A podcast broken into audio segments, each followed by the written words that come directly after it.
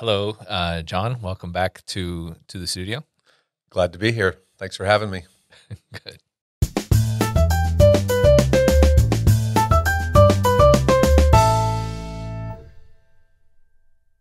So you you are our elite product manager or product manager for elite. Do you prefer one or the other? No, I don't. Okay, but elite I'll project answer to either. elite product manager sounds cooler because you're like the the top of the. There you go. I like that too.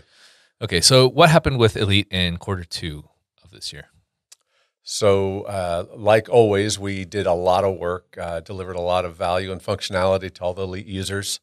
Um, on the top of that list, I would say from a um, like present in the UI that that people can start using right away is if you have outside sales reps. We created a whole sales rep feature where you can set goals for them throughout the throughout the year um, by month for both rental and sales. And then we have a widget on the CRM dashboards um, that measures that uh, their actual performance to their goals. And so, at a glance, you can see how they're doing with their actual revenue, but it also gives you an insight into probable revenue, which is reservations and quotes. Okay. And then with dot eight, which is releasing tonight, um, you'll be able to you'll be able to double click on those uh, in the graph, and it'll show you the contracts that are making up that total value value. So you could you could show the quotes if you want, and uh, double click on it, and then that's kind of a to do list for that sales rep to go, hey, go close those quotes, and you'll Yeah. meet your goal for the month. So it's pretty cool. That's good.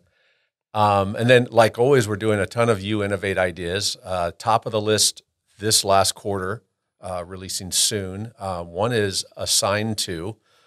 Uh, so that's a feature in a elite contract where a, a, a user can be assigned to a contract, so it can help them know to manage it and oversee it and stay on top of it. And what people have been asking for is a way to auto assign that field rather than somebody having to remember to go set themselves or somebody else to that field. You can now set up a, a requirement that will just auto assign it to the person writing the contract or require it to be completed.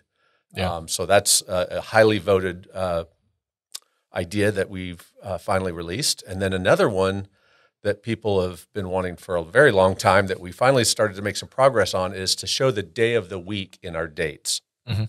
And so the idea was that people wanted the day of the week everywhere in the application. Yeah. Um, what we've decided to do is uh, initially do it in day at a glance, which is where most people live uh, on a day to day, hour to hour basis in Yeah. Elite, is in day at a glance. So now we're showing the days of the week along with the date. So Good, because I always get my dates confused as well. It's like, okay, I don't know what July seventh is going to be. yeah, yeah. So it's nice to know oh, that's a Tuesday. Yeah. Don't don't check that because I don't think we looked. no, we didn't. okay, is is there anything else, or are those our three Uh, highlights? I'd say for- those are the the main things. We've also been working. You know, Elite Cloud is a new product for us, so we we now have uh, Elite uh, on an AWS cloud environment. So it's fully cloud. You can run the full Elite application from a browser.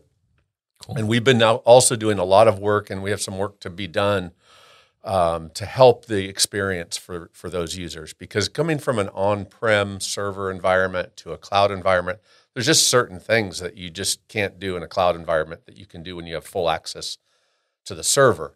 And so things like file exchanges, um, some printer management, and some of the performance issues. And so we've been uh, us and some other teams actually have been working really hard to improve that that cloud performance and the experience to give the users some of those on-prem like experiences, but from a cloud instance. So I think all of our cloud users are going to be very happy with those changes.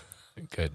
We don't we don't want the cloud people to feel like they're at a disadvantage now. Yeah, they should be on cloud nine. Ex- There we go. You should be a marketer now. Um, okay, so again, before you answer this question, we'll pre- preface it with a these are best guesses rather than firm commitments. But is there anything that you're excited about that should be dropping next quarter in Elite? Um, in the next quarter, so one of our big focuses for the remainder of 2023 and maybe even a little bit into 2024 is around item availability. Um, what we've been hearing from our customers is that uh, their fleets are very highly utilized, which means everything's out on rent. Another customer calls, they want something. It's uh, very, you know, it's challenging to find out which one is available next and when you know which one is it and where is it and when's that going to happen. And so some insight into availability. Um, but it's not just for that but it's also just lots of things around availability. So that's our big focus for 2023 in elite is to build some better availability functionality. One of those things is something called item options and this came out of our international conference last year in 2022 mm-hmm. and uh, we're looking to build that in this next quarter. Um, and item options is really it's about attributes for a piece of equipment. So a customer is calling and they have a specific job to do, and they need a specific piece of equipment with specific attributes or options to it. For instance, they might be working indoors, and so they need electric or battery, something like that. And yeah. so, or they might need non-marking tires, or they might need a certain attachment on a on an excavator. And so today we don't really have a great way to handle for that. Uh, but this item options feature will allow them to assign options to that serialized item, and then they'll be able to filter on those. And so they'll be able to filter on the uh, on the not just the item, the header level item they want, but the specific item, serialized item that has the options that that customer needs to get their job done. So it's going to be a really cool feature.